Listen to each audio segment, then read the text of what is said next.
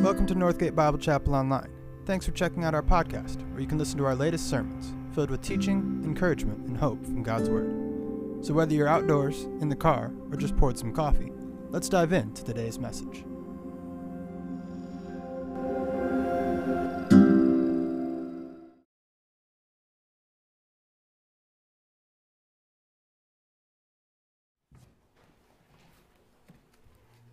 Good morning. Good morning. It's uh, great to be singing this uh, hymn right before our message here. Uh, Amazing love, how can it be that thou, my God, would die for me? No condemnation now I dread. Jesus and all in him is mine. Alive in him, my living head, and clothed in righteousness divine. Uh, that's where we left off last Uh, last Sunday, uh, no condemnation now for those who are in Christ Jesus in Romans chapter eight. Uh, and today we will be in Romans eight, verse fourteen to twenty-five. I uh, wish you all uh, fathers here a happy Father's Day. It's a privilege and a blessing to be a father and uh, to have godly fathers. Uh, uh, your own father uh, as well as uh, fathers, father figures. Uh, that have been in my life as well as in uh, many of your lives uh, that have uh, trained us, that have uh, led us uh, and pointed us to the great Father who is above. Uh, it's just such a privilege, and uh, uh, I rejoice and I'm thankful for uh, our Heavenly Father. Romans chapter eight, and uh, we're going to read Romans chapter eight and uh, verse fourteen to twenty-five. Verse fourteen of Romans chapter eight. For as many as are led by the Spirit of God, these are sons of God. For you did not receive the spirit of bondage again to fear, but you received the spirit of adoption, by whom we cry out, Abba, Father. The Spirit himself bears witness with our spirit that we are children of God. And if children, then heirs, heirs of God and joint heirs with Christ, if indeed we suffer with him, that we may also be glorified together. Verse eighteen, for I consider the suffering of this present time not worthy to be compared with the glory which shall be revealed in us. For the earnest expectation of the creation eagerly waits for the revelation of the sons of God. For creation was subjected to futility, not willingly, but because of him who subjected it in hope. Because the creation itself will also be delivered from the bondage of corruption into the glorious liberty of the children of God. For we know that the whole creation groans and labors with birth pangs together until now. Not only that, but we also who have the first fruits of the Spirit, even we ourselves groan within ourselves, eagerly waiting for the adoption, the redemption of our body. For we have been saved in this hope, but hope that is seen is not hope. For why does one still hope for what is what he sees? But if he, but if we hope for what we do not see, we eagerly wait for it with perseverance.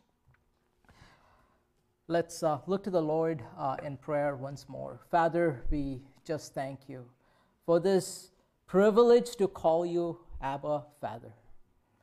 You are the great God who redeemed our souls, who made us your own, who called us your children, sons of a living God. Behold, what manner of love the Father has bestowed upon us, that we should be called the sons of God, children of God. Father, we thank you for your love, your care, uh, your provisions, your protection, your wisdom, uh, your glorious hope that you have provided for us. And as we open up this word today, that you would help us uh, to see the Father above, see your perfect plan. Uh, Man sees not as God sees. And Father, we pray that you'd enable for us to have the vision of life beyond, uh, to the glory that you have awaiting for us. Help us, Lord, strengthen us as we go through this world that is filled with pain and suffering.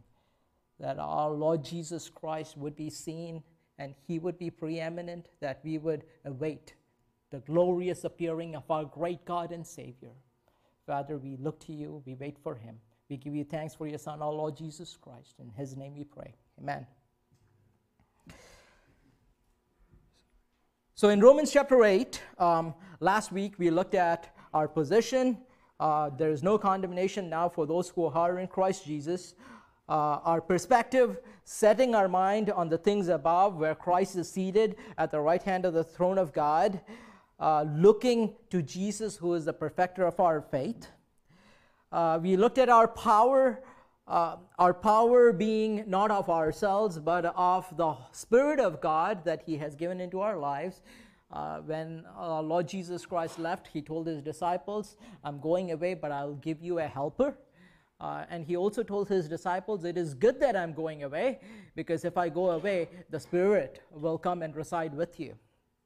So he has given us the power, and the purpose associated with it is where we ended uh, in Romans chapter eight, and uh, the words preceding uh, to verse fourteen, where we read that we are to put to death the deeds of the flesh, uh, and if we put to death the deeds of the flesh, we will live. So today uh, we're going to be looking at, um, uh, you know, being sons of God. Uh, what does it mean to be an inheritor of God? Uh, what does it mean uh, to have glorified bodies? And what does it mean to suffer while we are on this earth? I just have one slide because I have too many points, not just four points, but rather um, a multitude of them. So I decided I would uh, put it on a screen so that you can track through the thought flow while uh, we are going through this, and this will be the only slide that I have today. So the title of today's message is Sons Preparing for Glory. We are all preparing uh, for the great revelation of our Lord Jesus Christ. And as we, as we wait on the coming of our Lord, we prepare, we wait earnestly. Uh, And, uh, and God wants us to have a good perspective while we await his coming. In verse fourteen, and we won't be going verse by verse. Uh, some verses we will stop and, uh, and go through it a little more than the others, but then just looking at it a little more broadly. Uh, the first item here that we would like to look at is we are sons of God. Verse fourteen, we read, Uh, for as many as are led by the Spirit of God, these are sons of God. And verse fifteen, uh, for you did not receive the spirit of bondage again to fear, but you received the spirit of adoption, by whom we cry, Abba, Father. So uh, we looked at being led by the Spirit of God. Uh, led by the Spirit of God, we have the power. Uh, we even sang today, he leadeth me, he leadeth me.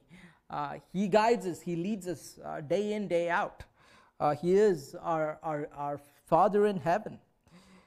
And now the word led there in verse fourteen uh, is the verb that means willingly led. Uh, you're not forcefully led. Uh, you're not, com you know, uh, you're not asking uh, your sons to follow after you by compulsion, but Uh, there's a willingly leading and being led and following after the Father in heaven. And that is the idea you get here.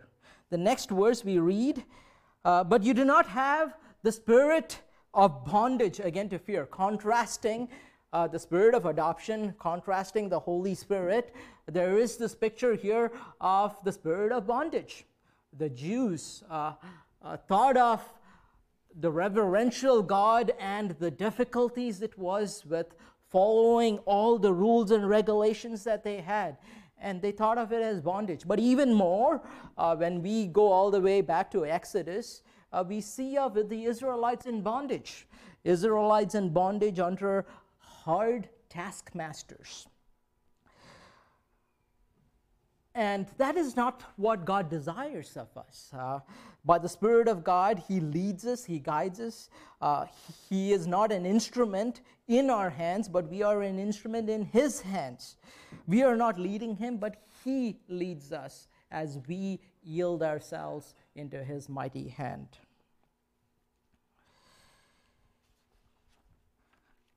And what does he lead us into? What is the assurance that he gives the sons of God? Uh, he gives us the assurance that we are uh, of Christ, we are uh, saved by his blood, of the fact that we are sons of God and children of God. Now, how does anyone become a son of God?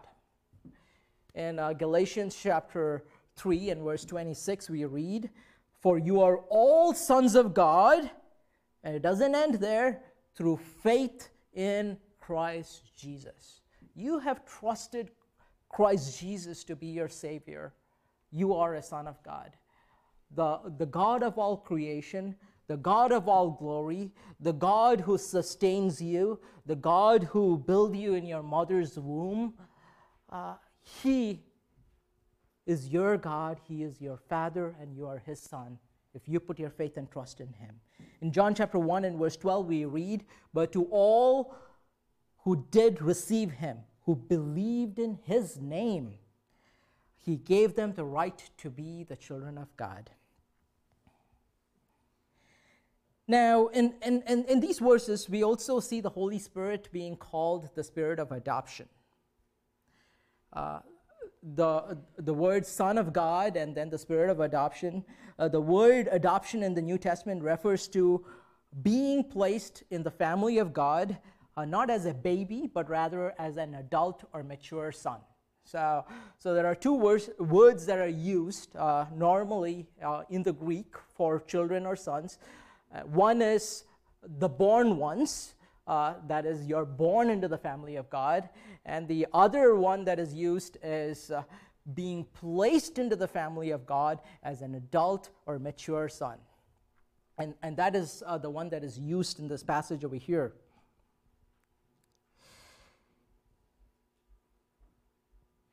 The moment we put our faith and trust in Christ, God the Father has given us the position of an adult son.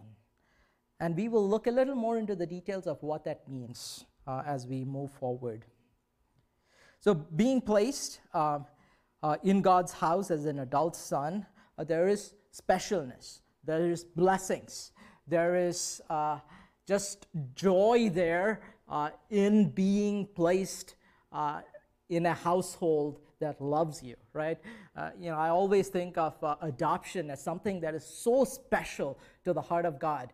Adopting one who maybe lost everything, one who, uh, you know, maybe did not have the love, uh, the love of a real father, to be placed as an adult son with all the responsibilities, all the blessings, all the, the things that come along with being a son, being a daughter.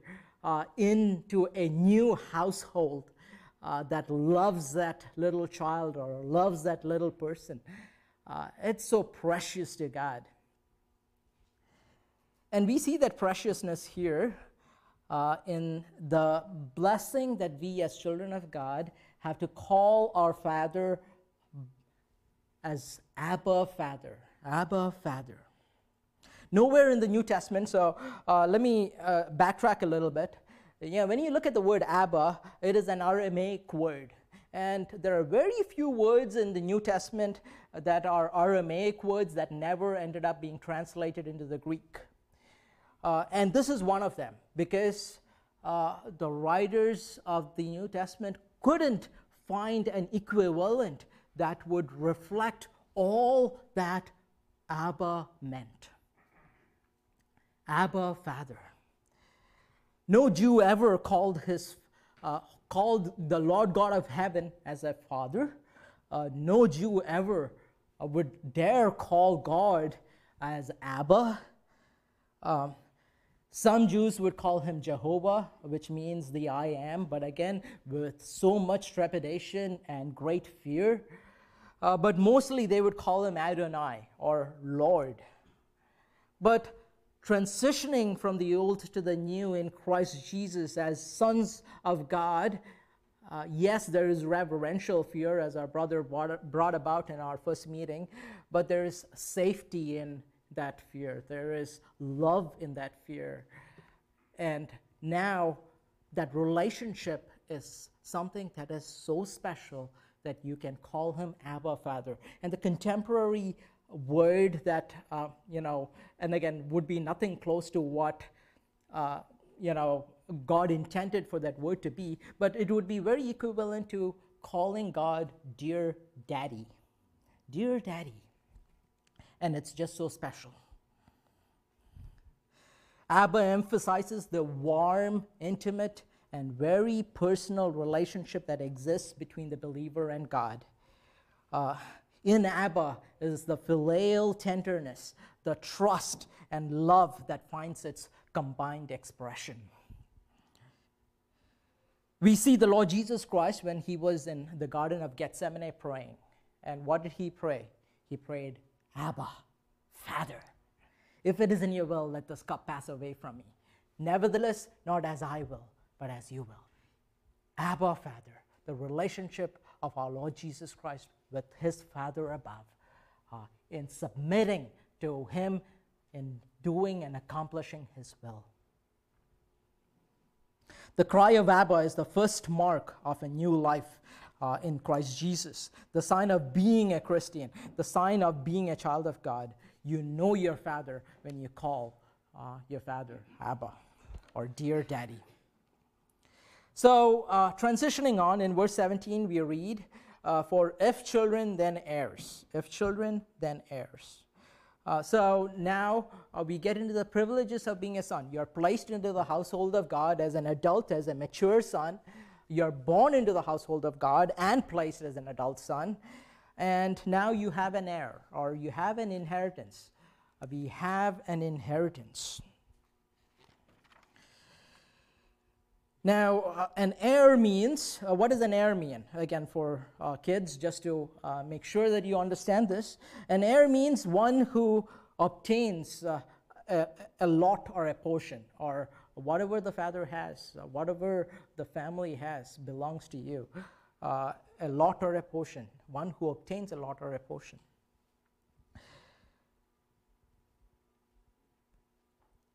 You can picture this in this way. So as a born son into the household of God, if you were a baby uh, in a house, your dad's not going to come and give you the checkbook and say, hey, use it as much as you'd like. But then as this baby matures on, and now you can look at, think about it as a mature son, as a son who is twenty-five years old, and uh, he has continued to have the checkbook of his dad. Uh, now he has the ability to cash in on the resources that his dad has provided him uh, because he's a mature son. And that happens right from the moment we put our trust and faith in Christ. There is no waiting period for the believer in Christ Jesus. Everything belongs to him in Christ Jesus.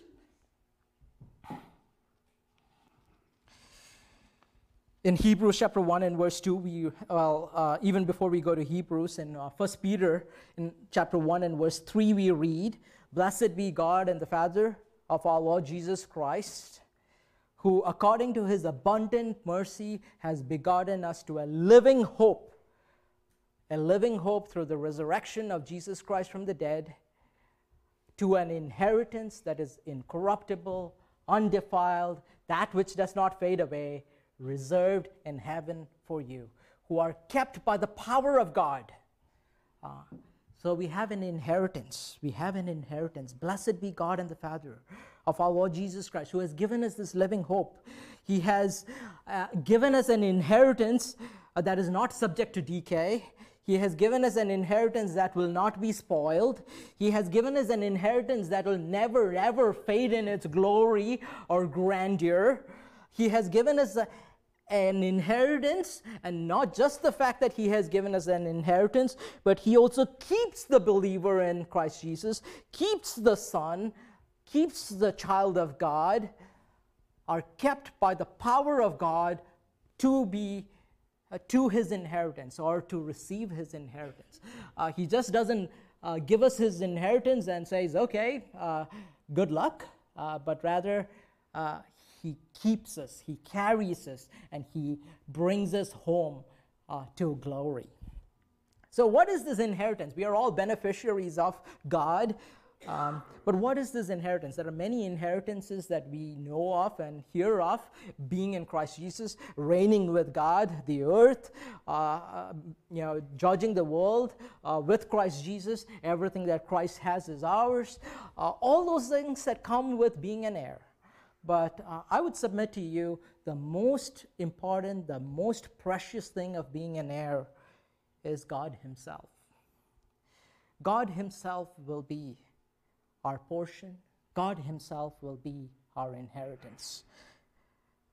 In Revelation chapter twenty-one and verse three, we read, "Behold, the dwelling place of God is with man, and he will dwell with them, and they will be his people, and God himself will be their God." The Old Testament saints so much knew about this. Their hearts yearning and, and longing would be for the Jehovah or Adonai, Uh, to be with him. And, and in Psalm seventy-three, the psalmist would say like this, "Whom have I in heaven but you? There is none on earth that I desire more than you. My heart and my flesh will fail, but you are the strength of my heart and my portion forever." God is our portion. God is our inheritance. We read in verse seventeen, "We will also be joint heirs with Christ." God appointed his Son to be heir over all things. We read in Hebrews chapter one and verse two. And everything that the Son has, uh, the Lord Jesus Christ has, will be given to us as an adopted, mature Son of God in the household of God.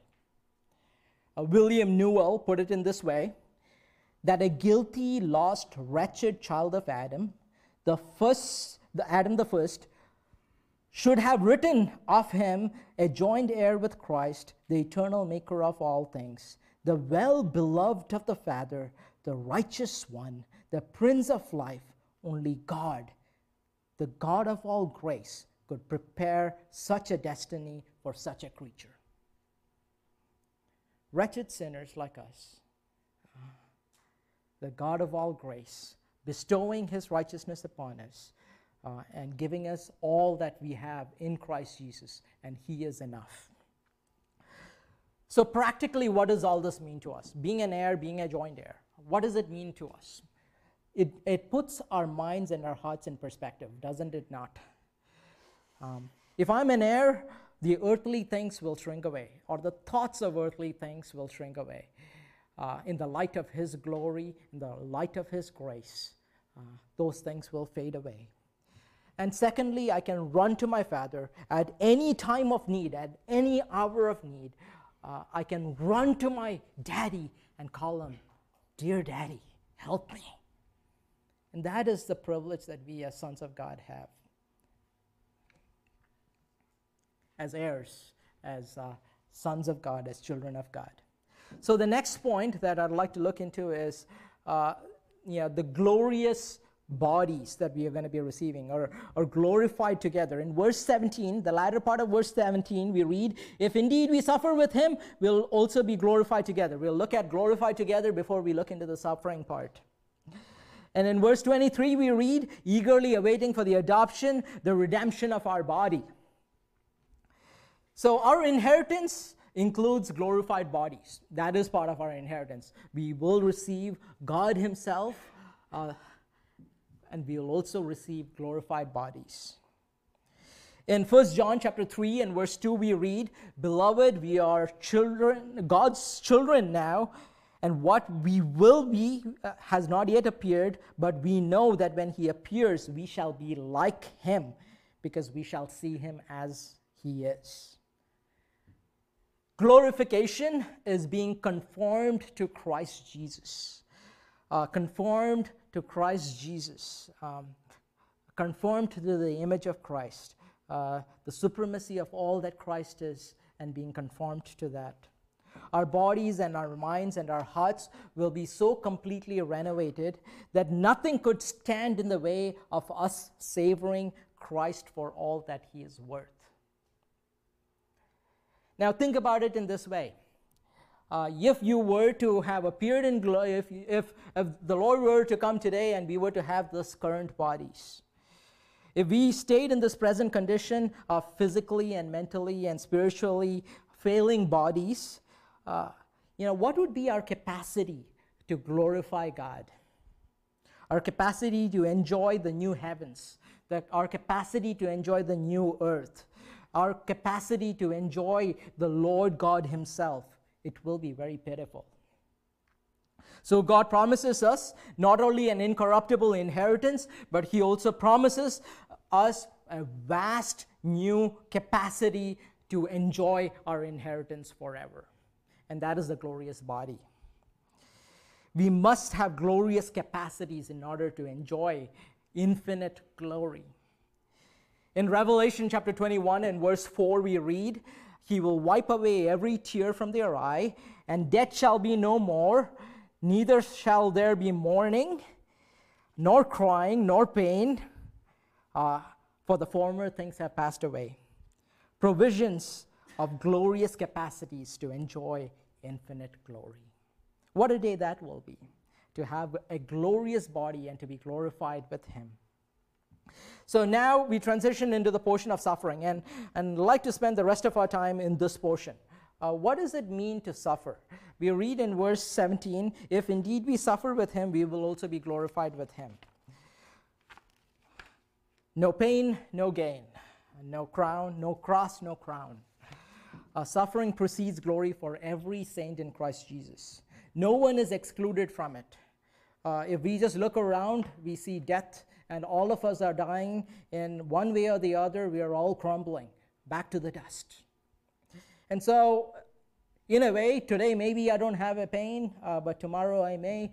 But in the end, eventually, we are all going to be hit with suffering in one form or the other.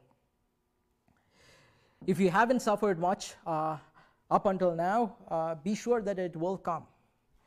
And God has inspired this section of scriptures so that you will be ready to fight the good fight, uh, the good fight of faith, and not be conquered by despair and unbelief when that hits you.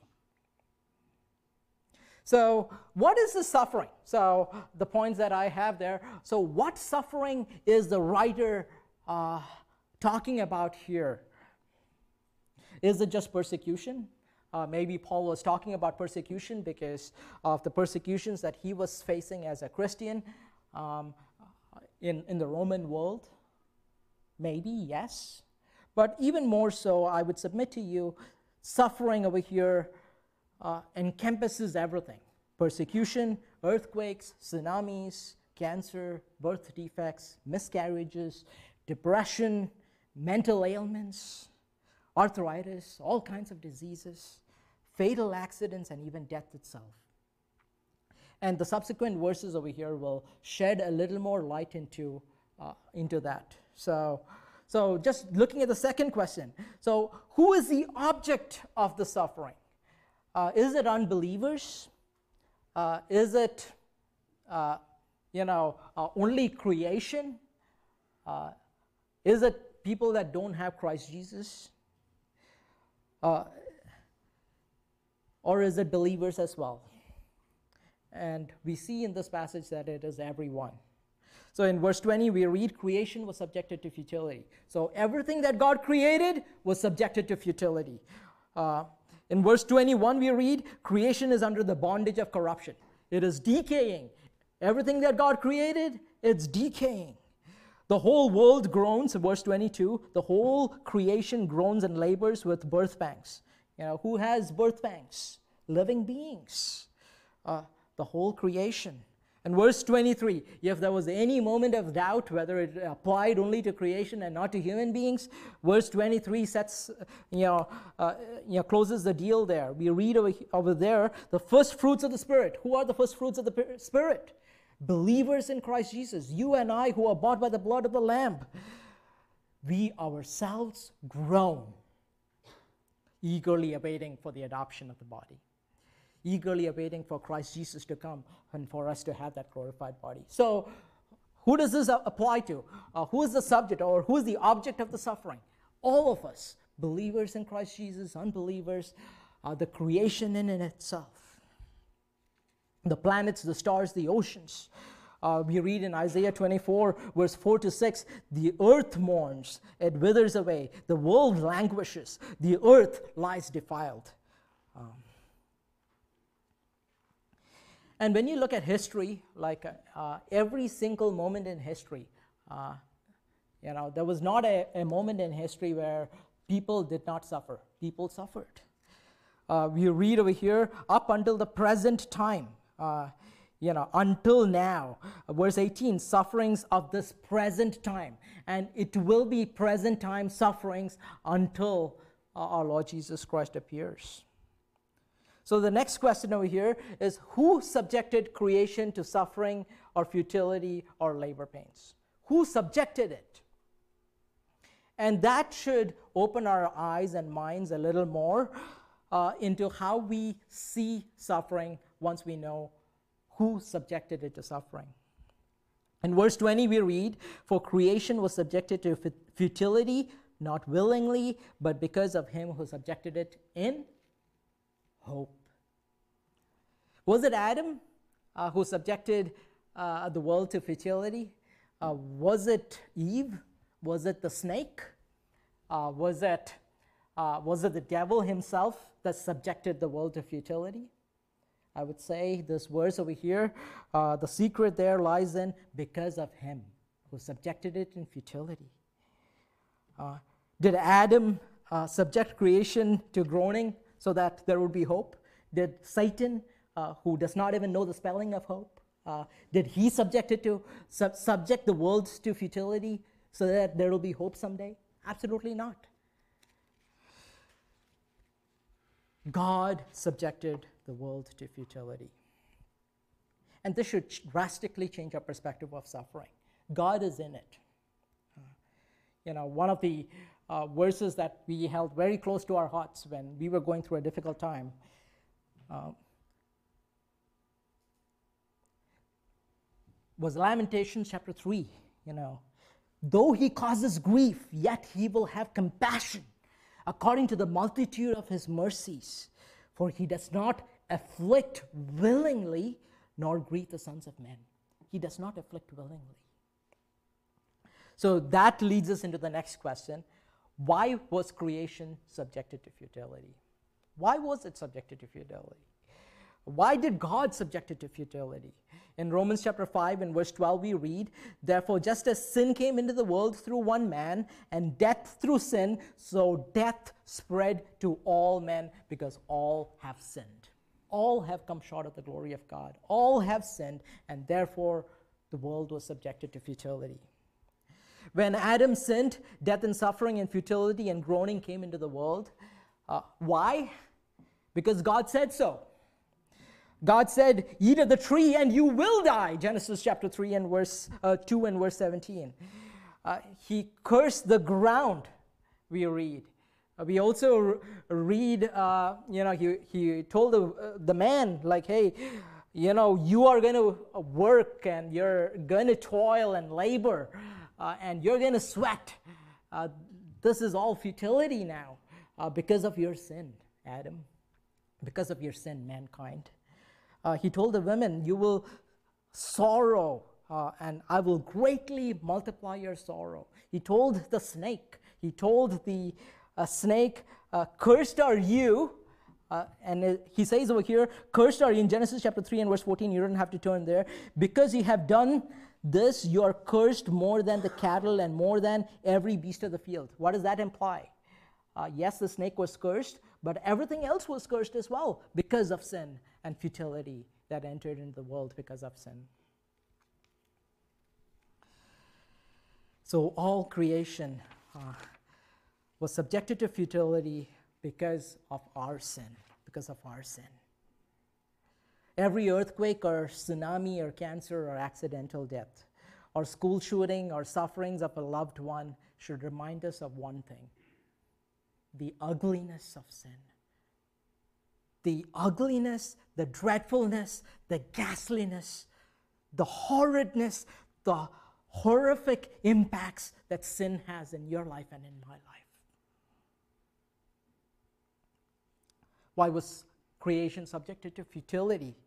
It was subjected to futility um, because of God's judicial decree uh, as a result of my sin, as a result of our sin. And creation was subjected to futility to show us uh, the horridness and the hideousness of our sin. So just transitioning very fast in, in the next five minutes or so into the five elements of suffering in this passage. In verse eighteen, uh, we see the, the trans, you know, transitory nature of our suffering. In verse, uh, verse eighteen, sorry. Suffering of this present time is not worthy to be compared to the glory that will, that shall be revealed in us. Uh, it is not worthy. So there's a comparison there. And, you know, the present time, uh, you know, all these things that we as human beings have to go through until we reach glory, it's not worthy when compared to the eternity that is awaiting us. Not worthy. Uh, in John chapter sixteen, uh, there's a very good picture that the Lord Jesus Christ gives his disciples before he left.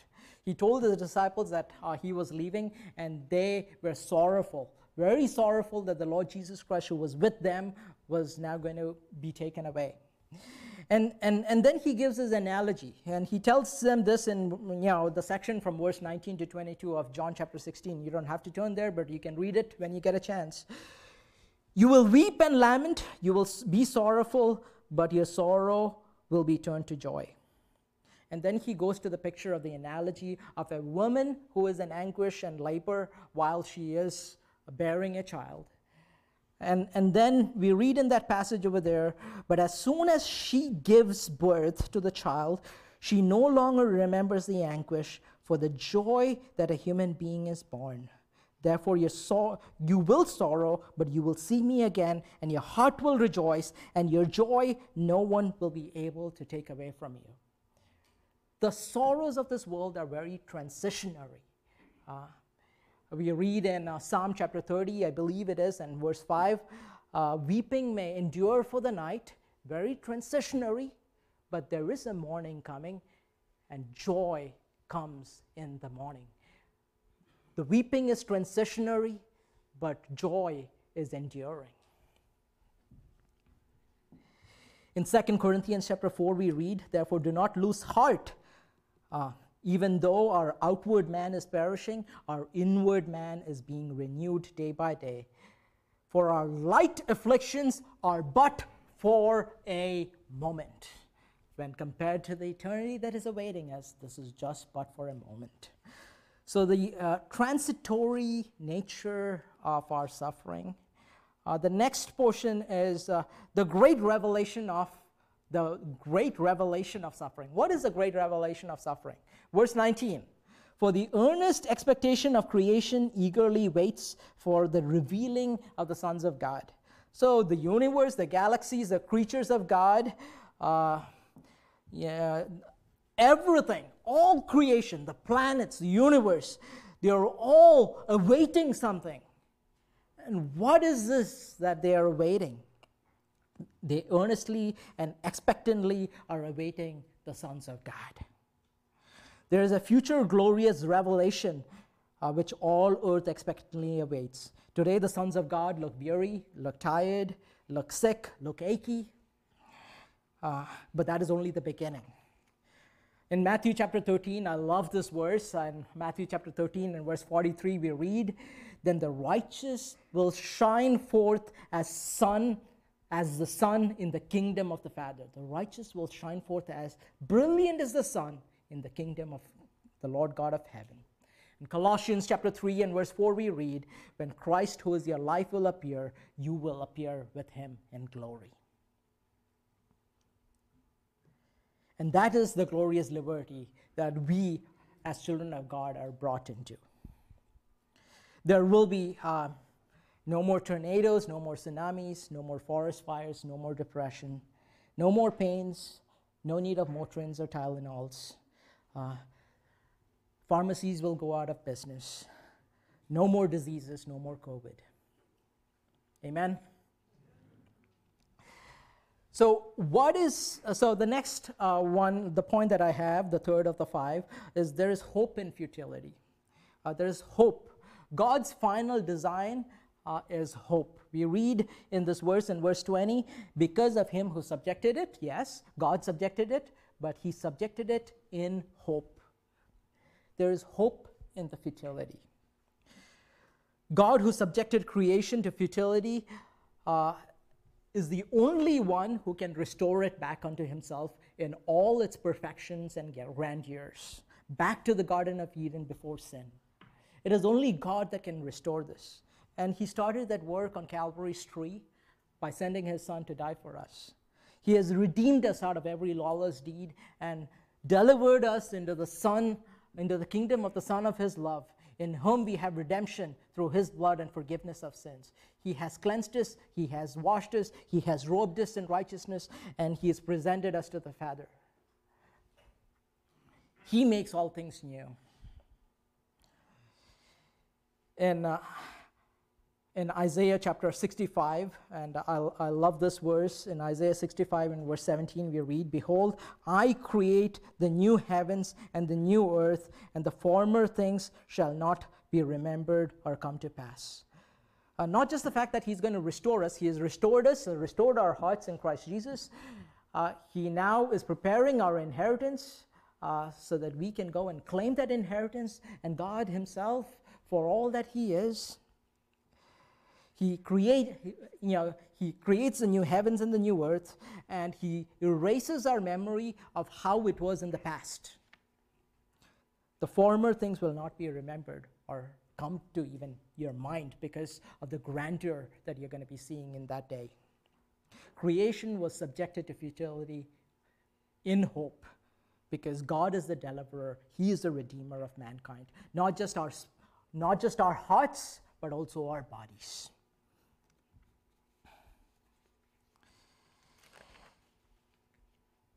Uh, two small things that I'd like to leave you before, uh, before we pray.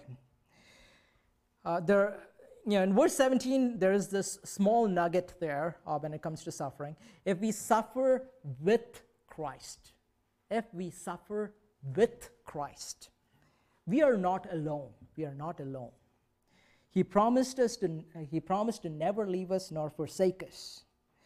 Uh, in Philippians chapter three and verse ten, we read that I may know him and the power of his resurrection and the fellowship of his suffering, uh, uh, being conformed to his death. Uh, he is with us. He'll never leave us nor forsake us. Uh, if we suffer with Christ,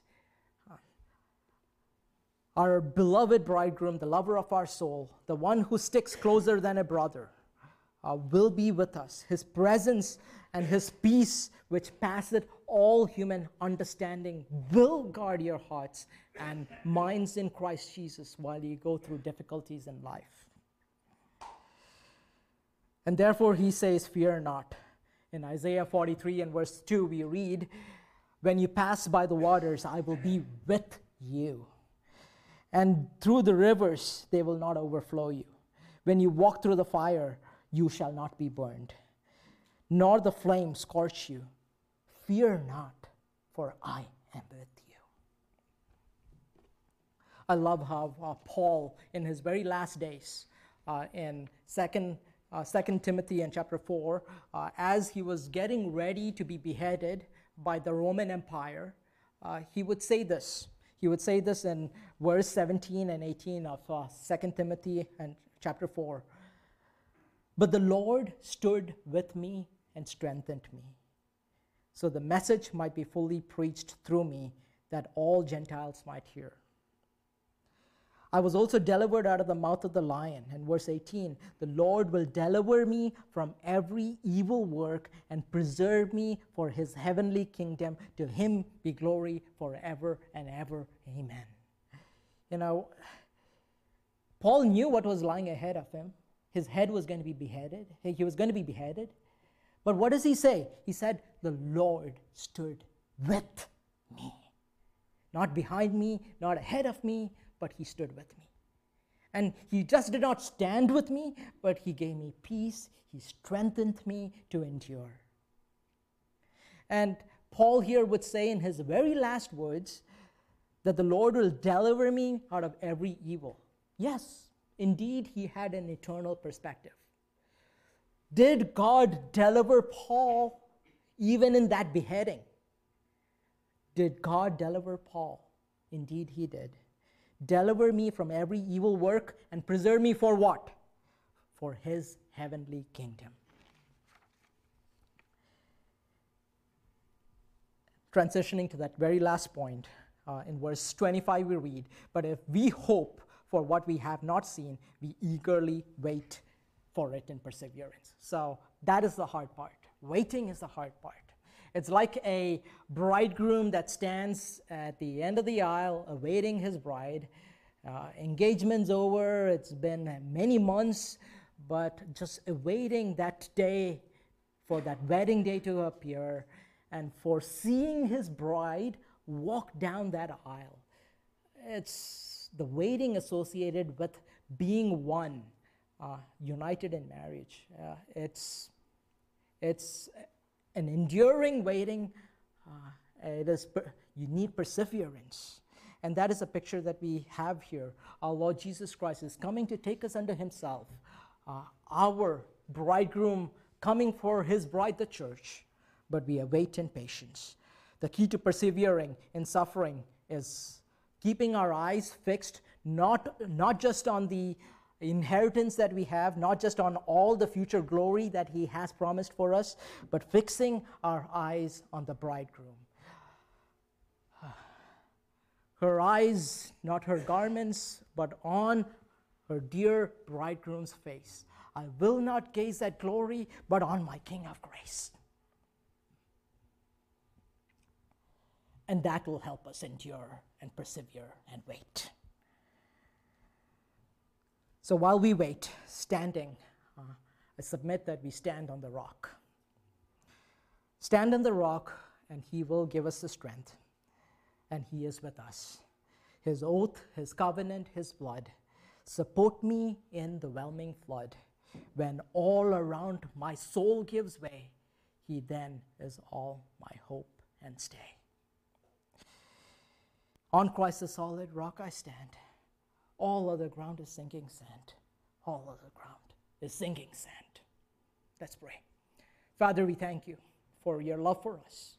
We thank you for redeeming our souls. We thank you that you have redeemed us out of every lawless deed to bring us into the family of God as an adopted son, with all its privileges and blessings, but more than anything, to call you Abba, dear Daddy. Father, we thank you for your love for us. We thank you uh, for what you have provided for us in your Son. Help us, Lord, as we go through this world of suffering, of decay, of corruption, uh, and be ourselves, our bodies, that we would have an eternal perspective, that we would never take our eyes off Jesus, uh, that we would stand on that rock when the whelming floods come, that we would be strengthened in the faith, that we would love you and serve you with all our hearts and soul and might, until that very day when you call us home to be in your presence. Until then, help us, Lord, to be a waiting people.